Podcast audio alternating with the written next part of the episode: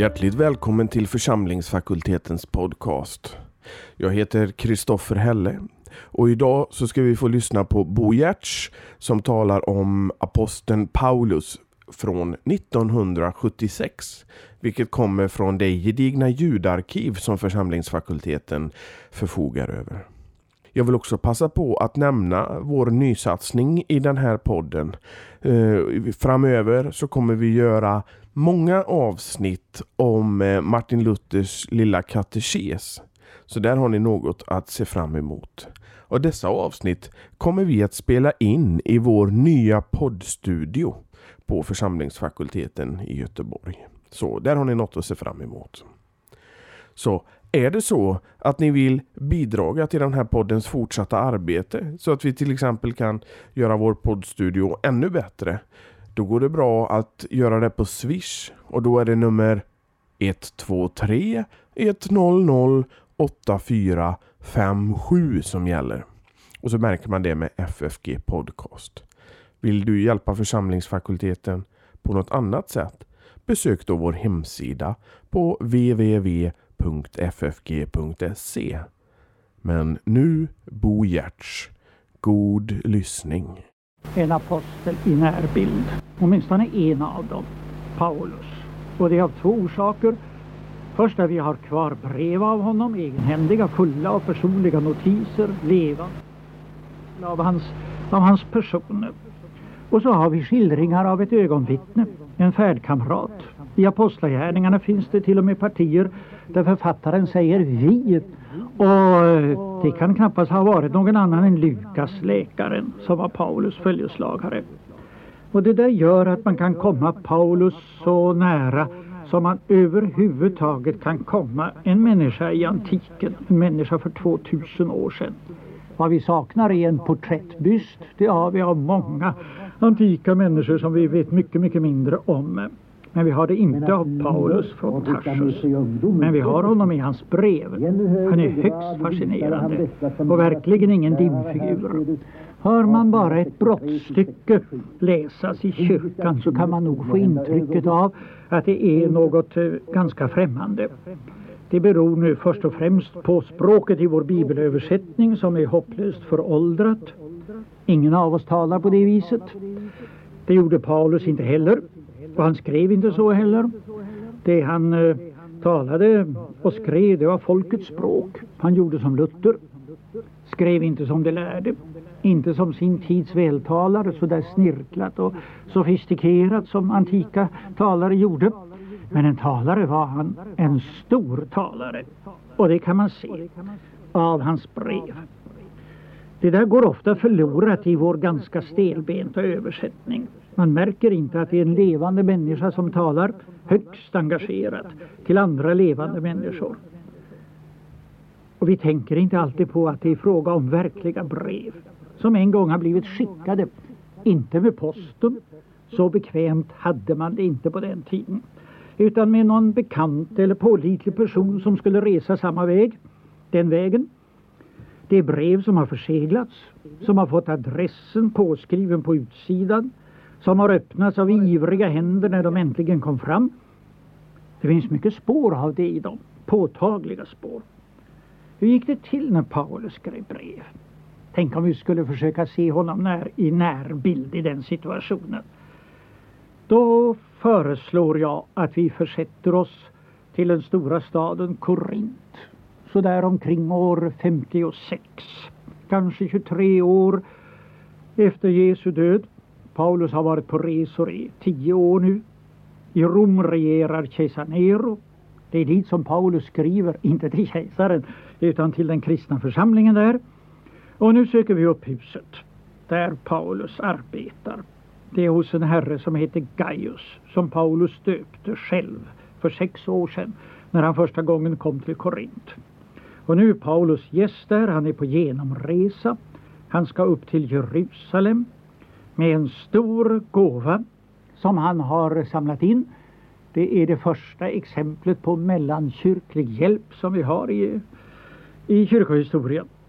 Och så kliver vi in hos Gaius. Han håller öppet hus. Han är värd, säger Paulus, inte bara för mig utan för hela församlingen. Och där är nu Paulus i full färd med sin brevskrivning. Han sitter inte lutad över ett bord utan han går av och an på golvet och dikterar. Vid bordet sitter Sextos, det är skrivaren med bläckhornet och rörpennan i handen och en väldig rulle papyrus till vänster om sig. Eh, en sån där rulle är ungefär samma format som en rulle hushållspapper. Den består av hopklistrade ark av papyrus. Sextus har börjat skrivningen i vänstra ändan och skrivit eh, tvärs över sidan små smala spalter ungefär som i en tidning. Paulus har redan hållit på i flera dagar och dikterat. Rullen är nu över tre meter lång om man nämligen rullade upp den. Men den har rullats ihop undan för undan prydligt allt eftersom bladen blev fullskrivna. Och så hoprullad kommer den att förbli. För när man läste så rullade man bara upp så mycket som behövdes för att man tydligt skulle kunna se de spalter där man just läste. Där går nu alltså Paulus av och an på golvet och dikterar. Och Sextos raspar och skriver så raskt och så prydligt eh, som han kan. Paulus har eh, nu hunnit till eh, slutet av brevet. Det är det längsta han någonsin har dikterat. Och redan eh, när han sist slutade att diktera så satte han dit en liten sluthälsning. Det var kanske igår eller för ett par dagar sedan. Nu har han nämligen fått tag på den som ska föra brevet med sig till Rom. Det gick ständigt båtar fram och tillbaka mellan Grekland, mellan den stora hamnstaden Korint och Italien och nu eh, har man här fått tag på en kristen som ska resa. Det är en diakonissa, Foibe heter hon, kommer från grannförsamlingen i Kenkreai. Och nu dikterar Paulus en rekommendation åt henne och talar om eh, vilket stöd hon har varit för församlingen, för honom med. Och sen börjar han att skicka en lång rad hälsningar. Annars eh, var det inte vanligt i brev till församlingar som han själv hade grundat att han, det är inte vanligt att han hälsar till enskilda människor. Då hade han fått alldeles för många att hälsa till. Men här är det fråga om en plats som han aldrig har besökt och nu vill han knyta förbindelser med den och då passar han på att hälsa alla som han har träffat på sina resor eller hört talas om. Det blir en lång rad men Paulus gör det med elegans han stoppar in små vänligheter emellan. Han börjar med att hälsa till gamla vänner, ett judiskt par som, säger Paulus, vågade sin hals för honom när han en, en gång var i livsfara. Det var han många gånger. Han nämner förresten hustrun först. Tydligen var hon den mest betydande. Han nämner inalles åtta kvinnor sen i fortsättningen, alla med beröm för deras insatser. Att Paulus skulle ha varit kvinnohatare, det är tomt prat. Hans brev visar oss vältaligt hur han uppskattar sina kvinnliga medarbetare. Att han sen bestämt motsatte sig att de skulle bli ledare i församlingen, herdar och lärare som det hette. Det berodde på att Kristus hade sagt så. Och vad Kristus hade sagt det var självklart avgörande för Paulus. Ja, nu är hälsningarna färdiga. Paulus tar nu pennan ifrån Sextos, sätter sig själv ner, raspar med stora bokstäver en sista förmaning, en skarp varning för dem som vållar söndring, som kommer med ett annat evangelium. Det må vara aldrig så vältaligt och insmickrande, det är oändligt farligt. Se upp med dem, säger Paulus, vänd er bort ifrån dem. Och vi får tänka oss att det är liv och rörelse i rummet där runt omkring där inne hos Gaius. Där kommer folk, där är Timoteus, Paulus närmaste medarbetare. Kanske bor han också hos Gaius. Nu ber han att få skicka med en hälsning. Sextus har tagit pennan igen och sitter och skriver. Och så är det så Sipatros, en makedonier som ska följa med till Jerusalem som har varit med om den här stora insamlingen alltså. Och det är flera andra som alla nämns. Alla vill hälsa. Sextos skriver. Så blir det en paus. Paulus pratar kanske med de andra. Sextos passar på att skicka en egen hälsning så att han också får vara med på ett hörn. Han skriver jag Sextos som har skrivit det här brevet i Kristi tjänst. Jag hälsar till er. Och sen kommer ännu någon in i rummet som har ärende till Paulus kanske, eller Gaius. Där har vi Erastus. Han är kommunal tjänsteman. Han för stadens räkenskaper. Där är en som heter Kvartus som jag inte kan presentera, vi vet ingenting om honom. Och de också ber att få skicka sin hälsning och den skrivs in i brevet. Och äntligen får Paulus vara i fred och nu samlar han sig ett ögonblick och så dikterar han den högtidliga avslutningen som har en klang av Nya testamentets profeter, det där som var bedjare som ledde den stora tacksägelsen vid gudstjänsten. Och nu är brevet färdigt. Rullen eh, rullas ihop ordentligt. Det binds ett band om, det förseglas med sigill, adressen skrivs på utsidan och det är färdigt att skickas. Ja, så där ungefär får man tänka sig bakgrunden till det som nu är Romarebrevets 16 kapitel i vår bibel. Men nu innehåller ju Pauli brev inte bara hälsningar utan en mängd frågor. Det är saker som har gett anledning till anmärkning. Det är utredningar av trosfrågor. Hela tiden är det verkliga brev som är avsedda för bestämda mottagare och inte alltid lätta att förstå om man inte vet bakgrunden som mottagarna naturligtvis visste. I dessa brev kan vi nu bekanta oss med människan Paulus. Vem är han? Ja, det säger han själv gång på gång. Jag är Kristi apostel och Kristi tjänare. Kristi slav betyder det. Han är träl åt den älskade Herre som han en gång förföljde men som har förbarmat sig över honom och skickat honom till hedningarna. Han har en enda stor lidelse och det är att förkunna denne Kristus utan någon avvikelse. Att ge vidare vad han själv har mottagit om han så ska bli ihjälslagen. Paulus eh, kan vara skarp, sarkastisk när han går till rätta. Ironiserar ibland över människors dårskap. Men så slår han om och det kommer fram att han är öm, hjärtlig. Jag ska läsa ett exempel ur första Korintierbrevets fjärde kapitel. Det är alltså till korintierna som var karismatiker, stolta över sitt tungotal, övertygade att de var andebegåvade och benägna att ta sig friheter, slarva lite med moralen i vardagslivet såg nog ner på Paulus ibland för att han talade så mycket om sin synd och inte bara om sina segrar. Till dessa höga andar skriver nu Paulus.